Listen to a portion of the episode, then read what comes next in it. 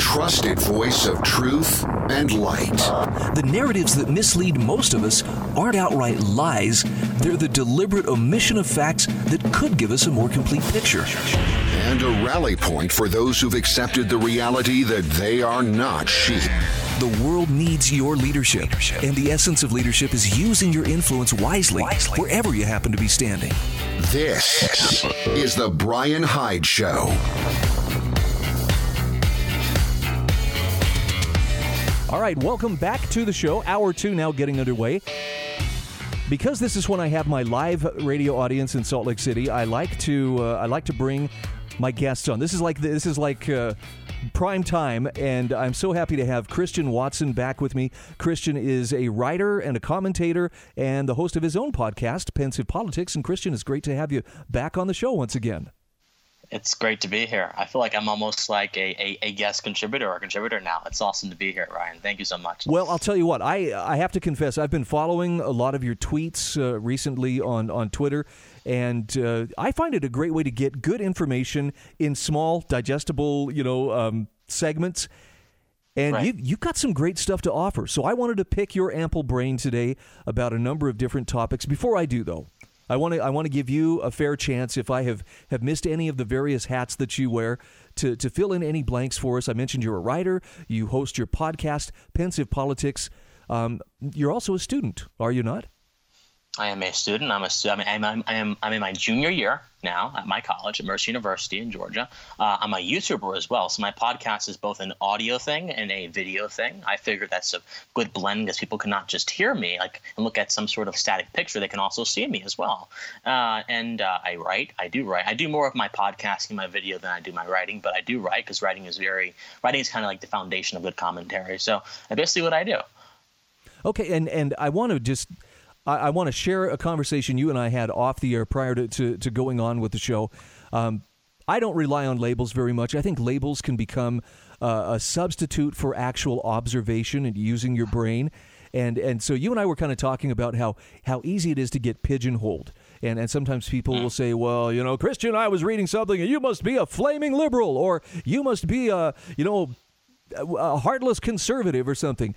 It's pretty hard to pigeonhole you in the sense that uh, you're a person who thinks for himself.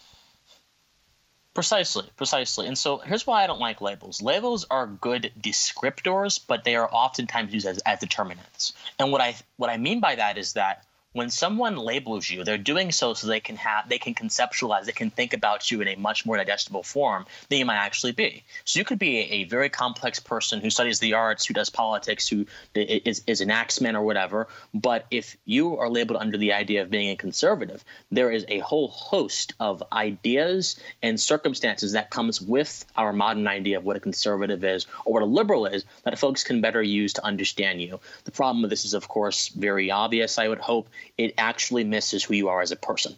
And so labels should should be used as a starting point to understanding someone, not as a starting point in a conclusion, because that is just both illogical and it's fundamentally mean. Because there's much more to me than the fact that I am a I am a right leaning libertarian conservative. That's what I am. And there's but there's much more to me than that, and there's much more to my opinions than that. So I think that we need to strive for true understanding over just superficial labels. And that's a pretty tall order, particularly in an election cycle where the people are, how can I put this, a little bit tribal. in, in how they how they mm-hmm. view the world. Right now, tribalism runs rampant, and it's it's not just limited to politics. We're seeing it in the streets as well. But uh, I I applaud your approach and uh, let's dive in and let's talk about uh, let's talk about the elections that are coming up. The uh, Democratic National Committee had their convention last week. The RNC is having theirs this week. I know you've been paying attention to the RNC, but give me your overall take. Did you watch the DNC convention, for instance? Uh, yes, I watched. So I, I watched two whole days. Then I got a little bit winded by all of the emotional appeals and logical fallacies that were just hitting me like a deluge. So I, I, I broke up the last two days in like little small digestible bits. I did watch Joe Biden's speech, which occurred on the fourth day in full. I watched Dr. Jill Biden's speech, which I believe occurred on the third day in full. But other than that, I, I didn't really watch the entire thing. But I did watch it. I gave a very big review of it, like a 40 minute review on it for my Pensive Politics podcast. And basically, what my thoughts were, I simply, I think that it was a very, it was a very sad event.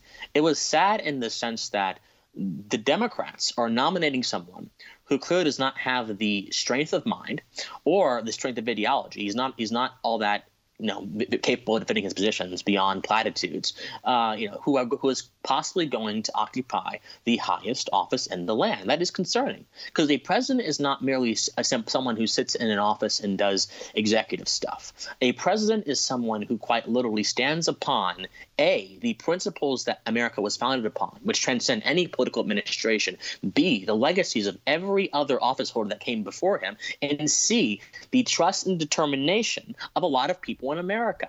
So to be able to satisfy that sort of trifecta of duty, you have to have a strong ideological basis for your actions. Joe Biden does not. Joe Biden is running to be the anti Trump.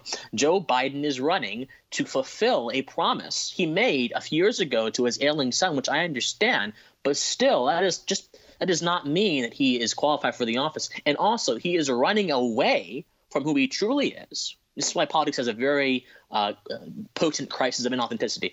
He's running away from the 94 crime bill, which he instituted. He's running away from his previous sentiments towards drug users, saying that they're just irresponsible people. And he's running away from all of that uh, and trying to make himself as more moderate, while at the same time putting someone at his side, Kamala Harris, who embodies all of that.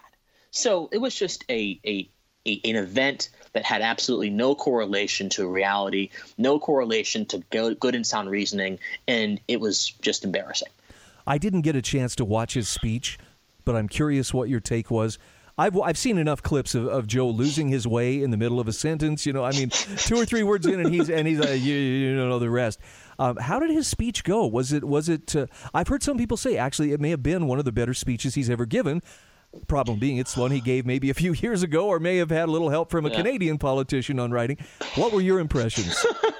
yeah, you mentioning the uh, plagiarism that he. Yeah, so. Uh, no, um, his speech. The reason a lot of folks in the media are adulating him is the reason why a lot of folks in the media adulated President Obama or adulated anyone before President Obama who tend to be left leaning. It's simply because Joe Biden is the most well, right now he is one he is basically the only alternative towards against Donald Trump even though there is a very interesting lady Jo Jorgensen who's running the Libertarian Party nomination. But still he is the person that when Americans think opposite of Donald Trump, they think Joe Biden.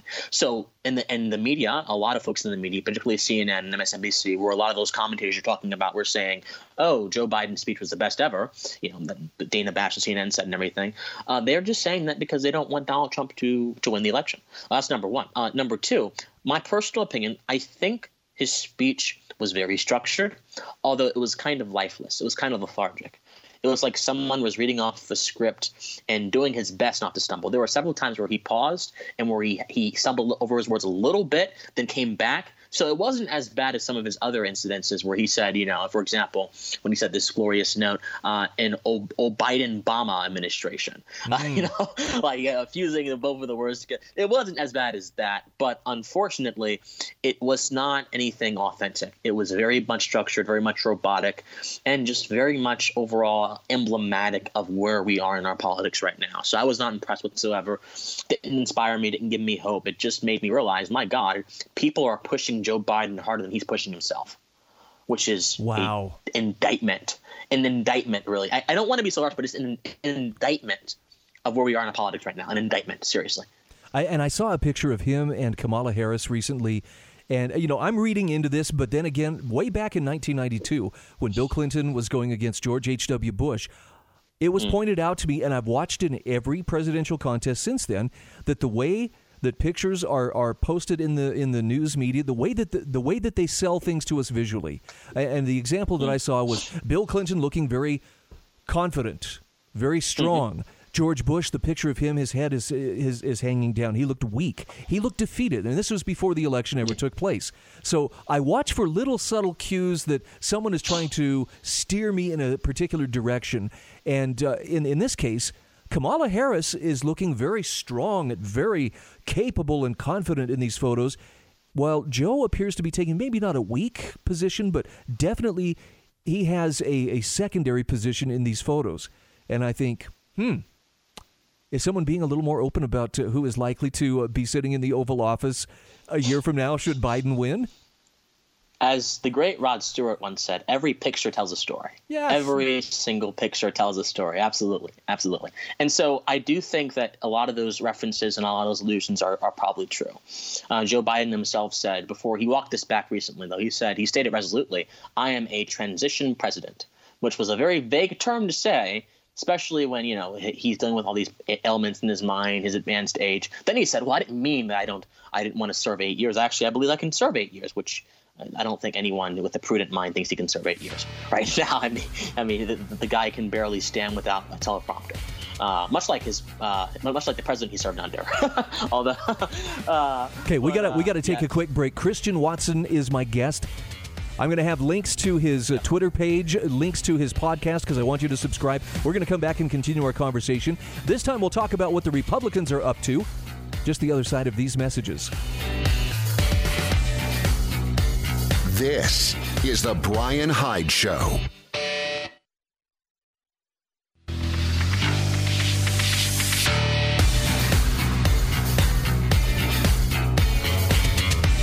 This is The Brian Hyde Show.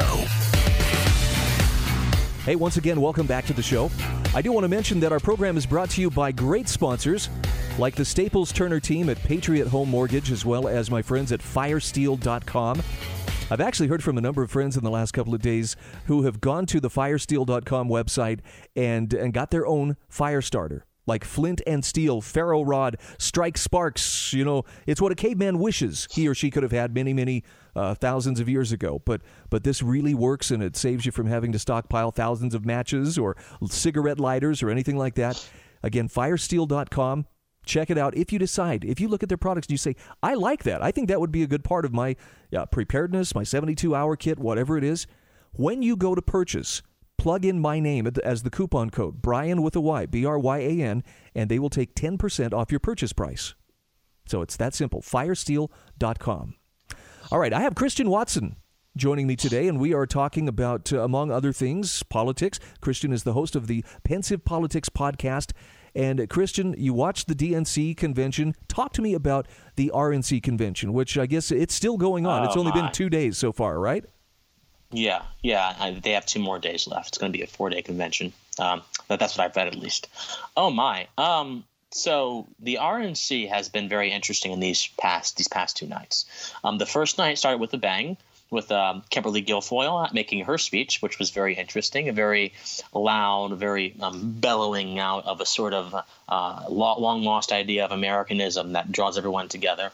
Although I personally think, and I, I saw a few pundits on Twitter, like Guy Benson and so on and so forth, Erick Erickson saying the same thing. I personally think that speech would have been better suited for a audience oh. because she was a lot of folks were thinking, saying that she was screaming. I'm not sure. There's a, there's a, distinction between passion and screaming. She wasn't screaming; she was being passionate, but her passion seemed a little bit forced in places, and it just didn't work. Um, but also on that night, you had a uh, you had a Mexican immigrant talking about, which is very important because President Trump has been trying to repair um, the way he is portrayed in the media and broader culture around immigrants. You know, speaking about how socialism and so on and so forth has taken root across a lot of South America, which is a brilliant message. then Senator Tim Scott, which was perhaps the best message of the night, he sat there and he extolled the principle that I have been trying to get people to understand: principles over personalities, principles over people. He uh, and he he even said that he was not really focused on that much on the other side. He was focused very much on extolling on the principles that brought him from a, being a Chick Fil A worker in his teens to being a United States senator. Who literally he said one of the most brilliant lines in I think contemporary politics. My family went from cotton to Congress in one lifetime. That is just an absolutely inspiring inspiring line. So the first night was a mixed bag. The second night, which just occurred last night, was also a little bit of a mixed bag for me as well because um, I think, you know, first of all, Nick Sandmann, the, the Covington Catholic kid who was brutally and unjustly smeared by the media uh, because there was a Native American activist who had gone up to him and they had just shown, shown him smirking. They didn't show the context. They didn't show the black Hebrew Israelites, you know, lambasting him for being a white boy. They didn't show the aggressive tactics of the activists. They just showed this white kid in a "Make America Great Again" hat smiling, and they they use that as a locus to say, oh, this white kid was racist, which you know led to a smear campaign, death threats. Well, he's now having like a two hundred fifty million dollar payout set out with CNN. He just won a big case, thankfully. He made a phenomenal speech. Um, the Attorney General of Kentucky made a phenomenal speech. She's currently reciting over the Breonna Taylor case, and um, Melania Trump, she did her best. Um, she uh, it, it, there were just areas of her speech that just felt as if she was just not all that passionate about it. Now, of course, the first lady is a very refined lady. She's a very calculated lady. She's a very uh, she, she, she's a she's a very uh, what, what is the word uh, a high class lady, and so that kind of tends to bring a sense of uh, very uh, sense a sense of quiet, almost a sense of calculation, a sense of you know calm, uh, which is can be good. But I don't think that it worked as well as it possibly could have. So the second night was a mixed bag as well. But overall, Republicans are doing a good job in pushing their candidate. They're doing a very good job at that. So I'll, I'll give them that. But there are just some things that I wish I would see that I'm not seeing right now. What would you like to see? I would like to see less of an emphasis on the president and more of an emphasis on general values. Here, right? here. So there, you have this. Yep. Yeah, you, you you you have a attack on socialism, which is uh, which is fine. Uh, although I'm not entirely sure Joe Biden is socialist menace that they are making him out to be. Bernie Sanders would have been more appropriate for that attack. Uh, you have the uh, sort of uh, affirmation of the uh, the bootstrap mentality that a lot of uh, individuals who are conservatives have, which I agree with. you have an affirmation of the sort of frontier mentality. If you go hard at it, if you work hard at it, you shall succeed. You shall persist above your circumstances. So you have a lot of very inspiring things. But then you have a lot of doomsaying. Well, if you elect Democrats, socialism will come and destroy America. The Democrats hate America. In fact, I got into a spat with a conservative writer, a, a respectful spat over, well, do the Democrats hate America? And I just I hate that we're at this point in our political discourse where we're wondering if the other side hates the country, and the other side is wondering if the other side hates poor people or hates minorities or hates black people. That is just that is that that to me implies that there is a disease. There is a disease that is riveting the American mind, that is unable to separate people from their convictions or people from their biases and unable to see all of us as the human family that we truly are. I don't care if you're conservative or if you're progressive. I you should not you should never go into a conversation with the idea that your opponent hates anything or despises anything. We need to reform our language, reform our minds in accordance with the reform of our, our language, and be respectful to each other.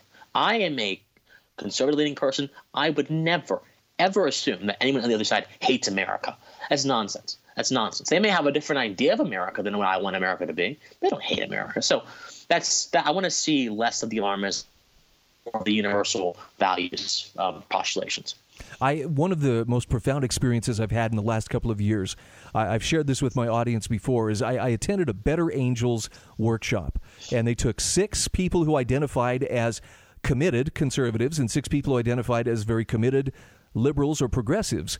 And we had to sit down and spend the day together, have lunch together, have this workshop together. And the one cardinal rule was no one could try to change anyone's mind. So if you wanted to ask a question, it could not be in the form, well, since we understand that abortion is murder, nope, that wasn't allowed. You had to you had to sincerely ask questions to, to learn where they came from. And the, the powerful lesson that I took away from there was when the question was asked, what have you experienced that has caused you to think or to see the world, you know, in the way that you do? The answers were, were very surprising because you very quickly learned um, they were neither stupid nor were they evil, but in every case, those who were answering from the political left could give a very concrete example of some legitimate pain that they had experienced or they had watched some loved one experience because of someone else being insensitive or or being um, you know ideological. And that was what uh, more or less formed their resolve to well I'm not going to be that way. And and, and they all started out saying I don't have no no I don't have any example of that but as we waited a few minutes and as we started talking every one of them every single one had a story. And I suspect the very same thing would be true for any of us on the political right. Uh, the point being like you say if if you just want to label people if you just want to if, if you want to just stick people into a corner because you can stick a label on them, you're never going to learn anything. But when you do start to understand what's behind their thinking, they may still be wrong in the sense that your principles don't align, but there's a person. And, and, and you can respect the person if not the principles. That makes sense. Yes, uh, you know, you, you, that story reminds me of something that the late great Roger Scruton, who was one of the more uh, prolific conservatives in Britain, a, a, conservative philosopher, much in the form of Russell Kirk. I didn't agree with all of his um, precepts, but he said in, in a, during a theological debate that really uh, has made has has shaped the course and the actions in my political journey. He said uh, when a, someone was critiquing the idea of the burning bush in the Bible, and Roger Scruton said, "Well, you know." when, when the bush called out, or when God called out, I am that I am, you have to take the I of that statement and try to use that as a way to see into another person's experience.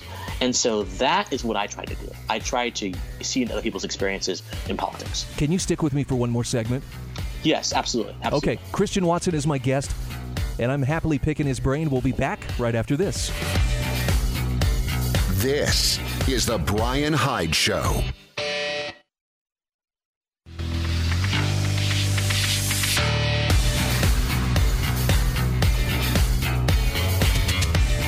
This is The Brian Hyde Show. All right, welcome back to the show. I, I had only planned to have uh, Christian on for the first two segments this hour, but Christian Watson you're, you're doing too good a job. I wanted I wanted to keep you around and pick your brain for just a couple more minutes here. Um, you and I were having a discussion about how people can have very differing points of view, and, and yet somehow the Earth doesn't necessarily have to tip off its axis and fall into the sun. Now, politics doesn't really preach that, but you know, I, I'm still I'm a hopeful person that, that that could be the case. Talk to me about your thoughts on uh, the the ongoing protests. What are we at? Are we coming up on 90 days now of, of protests across the country. There's been rioting in the streets. There's been uh, you know people um, attacking businesses, attacking courthouses, police officers, uh, attacking each other. I think the the the struggle sessions uh, comparable to, to Mao's Red Guard, you know, taking place, you know, at, at, various D.C. restaurants earlier this week, where people were just sitting there eating their, their dinner, and and they were accosted by a mob of people telling them, "You have to raise your fist in solidarity with us." What's your take? You got you've got to have a take on this. of course.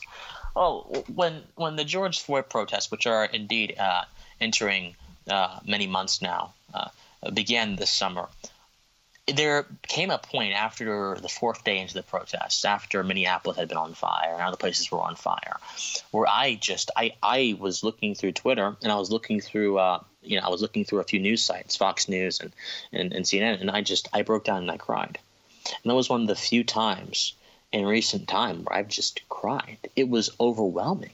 It was, and I I look I I've lived through I was young. I was young. I'm 20 now. I, I, was like 12 or 13. I lived through Sandy Hook. I lived through Newtown. I lived through Aurora. I've lived through I lived through Freddie Gray. I've seen a lot of chaos. And in Freddie Gray, Baltimore was on fire. They destroyed almost everything. Entire blocks were shut down for months because of how much damage was going on. And then the I have seen all of these things transpire over the last decade, and none of them hit me as hard as the demise of George Floyd did.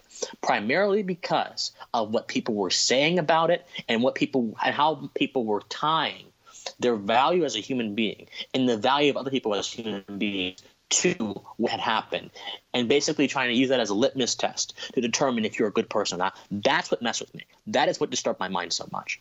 And what you're seeing in Kenosha and the language surrounding it is absolutely no different. Over the this past weekend, two guys, Jacob Blake uh, in the Kenosha and uh, Mr. Pellerin, Trayford Pellerin in Lafayette, Louisiana, were shot. Now, when, immediately when they were shot, almost immediately, Joe Biden, Kamala Harris condemned it. Uh, ben Ben Crump, who is a progressive crusading attorney, much in the form of the late William Kunstler, who represented uh, the people at the Democratic Convention in the 60s, or Gloria Allred.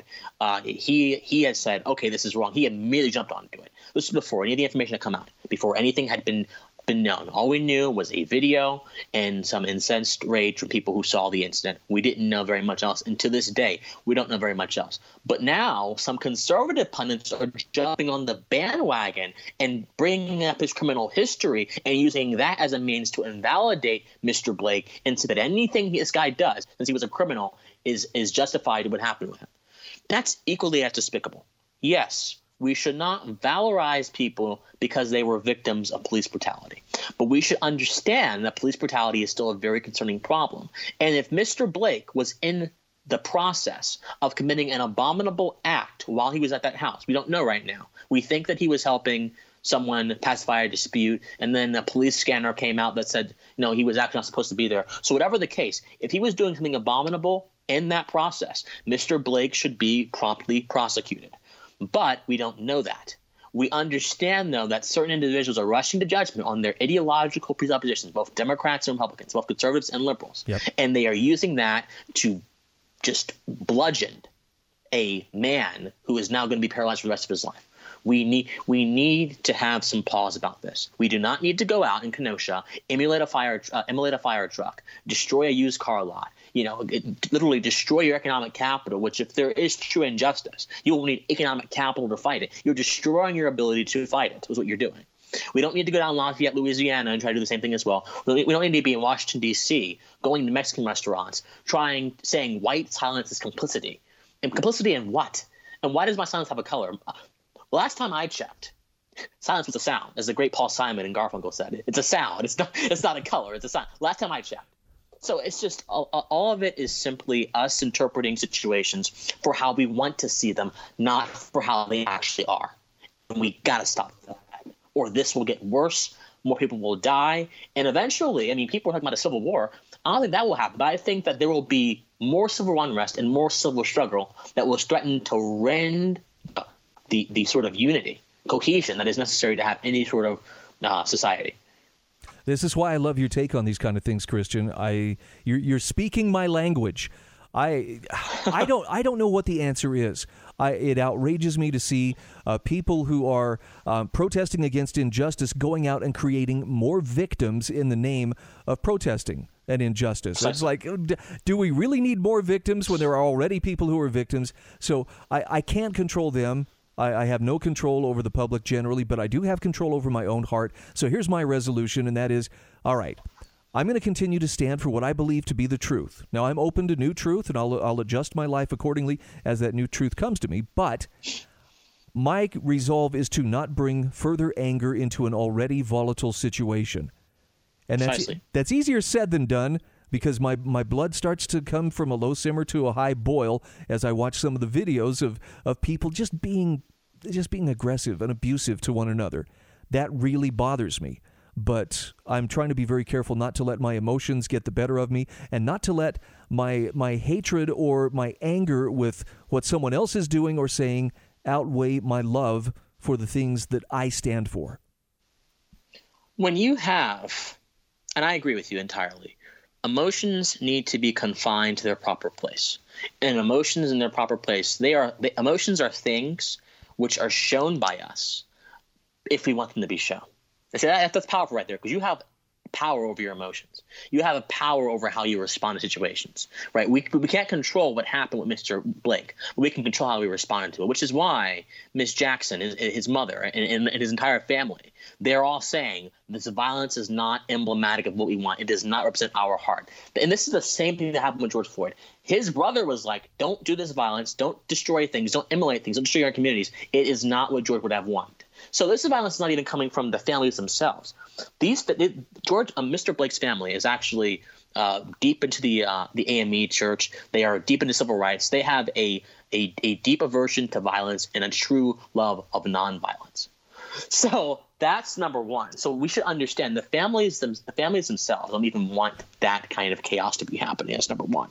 Uh, number two, you should also understand that when you have a deluge, a consortium of academic literature, which has been constantly advanced. I'm going to say something that might not be very popular advanced against white people. I mean, you're going to have a lot of people who view everything through the lens of race, and you know they're going to have them do dangerous things to that victim group. It's the same thing with with certain other ideological groups. If you have uh, a, a, scapegoating of immigrants, you're going to have a nativist do things towards immigrants. And with white fragility and other sort of things, like Shaun King said that, that white Jesus and white Christianity and whiteness is evil, when you have a racism of any kind, whether against white people or black people, right now it's against white people, you're going to have violent actions. This is an infection of the mind. It is an infection of ideology. It is something we have to turn away from. Right? Corrupt ideas and corrupt notions will breed corrupt actions. So we need to not be racist towards anyone, but and that also means not being racist towards whom a lot of progressives think hold the power in society, which is nonsense. Because white, white, white, white folks, we need to stop because there are white folks who literally had Black Lives Matter on their businesses, on their on the on their signpost, and their businesses were still torched. What more do you want? I don't understand. We have to get beyond race. And I'm working on a piece right now which argues that race does not really exist. It's an illusion that has been presented as socially consequential, but we're all really just the same. So that's that is my perspective on the entire thing. Get rid of this competition of race and recognize that we are all equal regardless of who we are. Hear, hear. Christian, let's take uh, the remaining 30 seconds or so that we have here. Tell people about your podcast, Pensive Politics. Tell them where they can subscribe for it. You can subscribe on Apple Podcast, on Spotify, Pandora, Google Podcasts, uh, anywhere you want to. And I would encourage you, however, go to youtube.com, type in Christian Watson, and subscribe to me. I'll be in a little suit and everything. That's where you can go find it. Okay and uh, I'm gonna I'm gonna include. Uh, I'll have a link to uh, to Apple Podcasts in in the show notes, which you can find at the thebrianhydeshow.com. I'm also to have a link to your Twitter account since uh, you regularly uh, post content there that's that's worth reading as well. Christian, thanks for letting me hang with you for a little bit. Been great to have you as a guest, and let's do this again sometime real soon. Absolutely, I agree. Thank okay, we will take a quick break. We'll be back just the other side of these messages.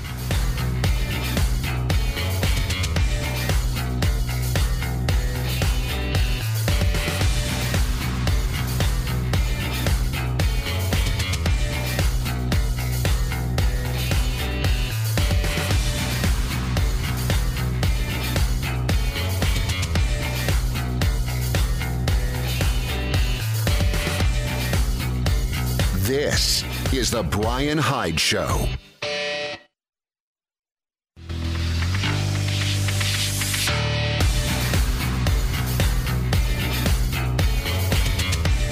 This is The Brian Hyde Show.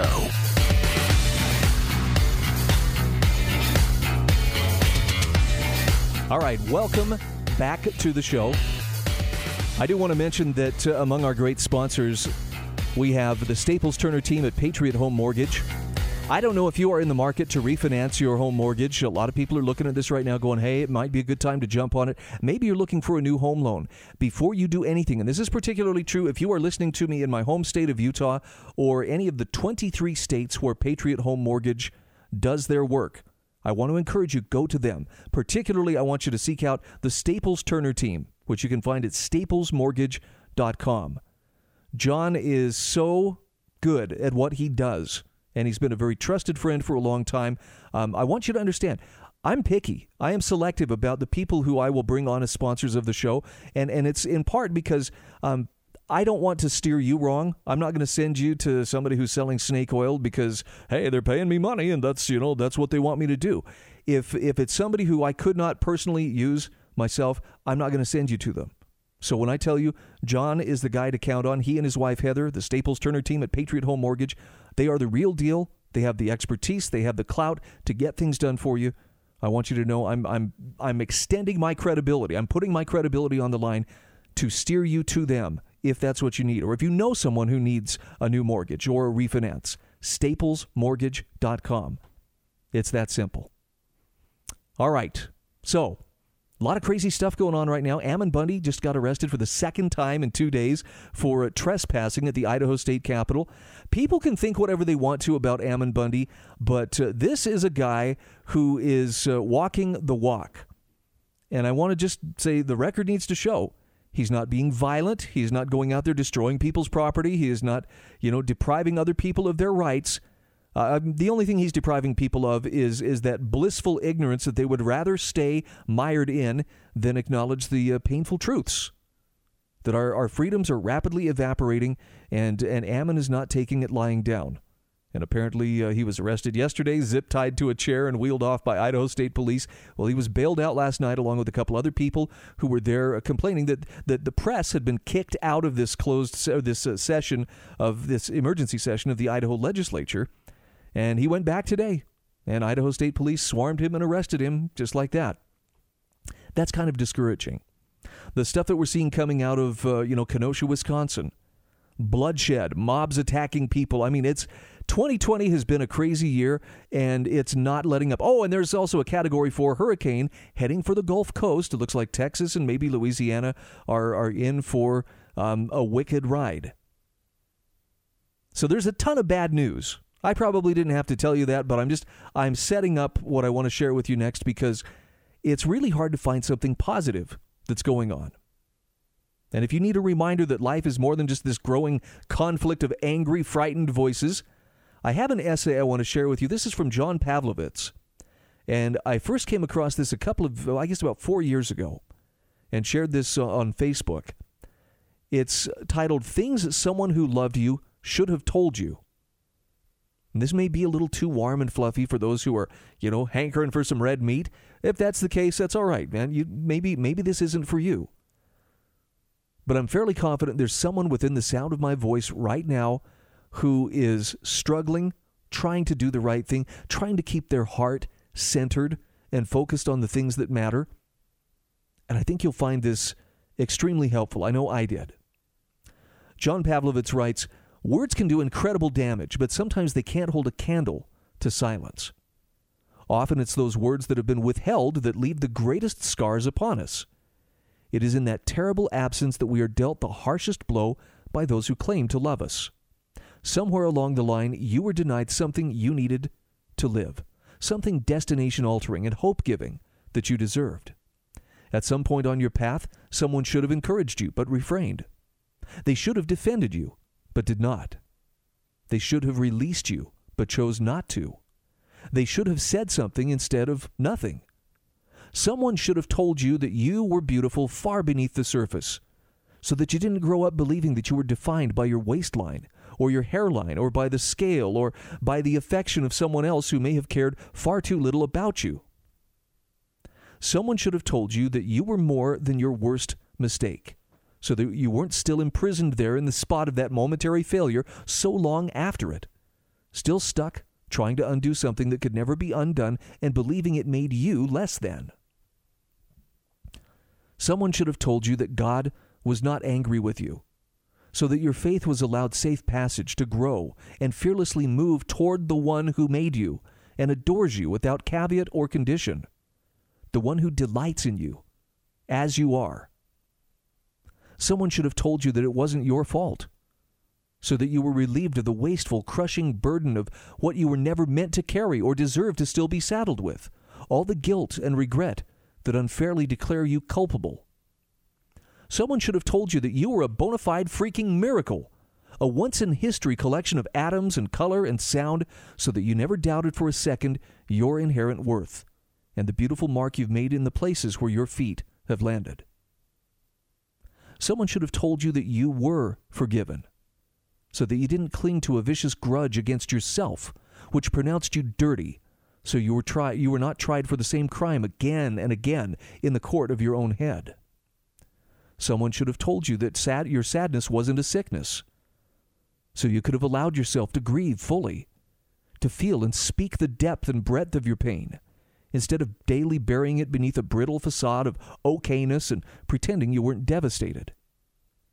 Someone should have told you that your best was good enough and that the honest desires of your heart and the diligent work of your hands, regardless of the results, made your efforts successful. If they had told you, you may not have felt failure in anything less than perfection. Someone should have told you that you were not what people said you were. That might have emancipated you from the expectations of a million voices judging you from a distance, which you believed as gospel. You might have found your identity independent of the shouts from the crowd, or the cutting words of the critics. Someone should have told you that you were loved as you were, not because of anything you did, or won, or achieved, or made, but simply because you were lovable.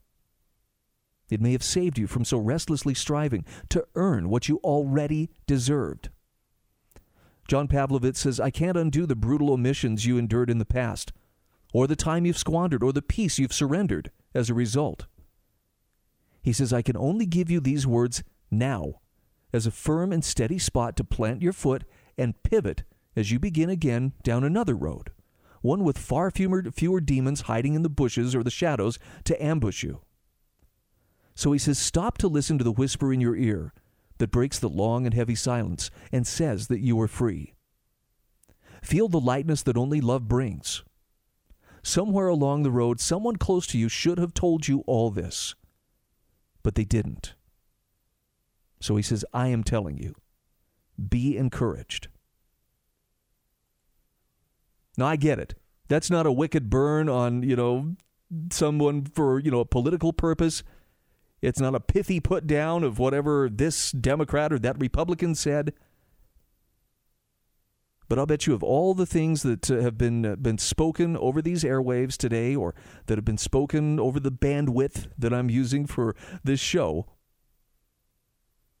those words from John Pavlovitz are likely to have the best and most positive and lasting impact of all of them.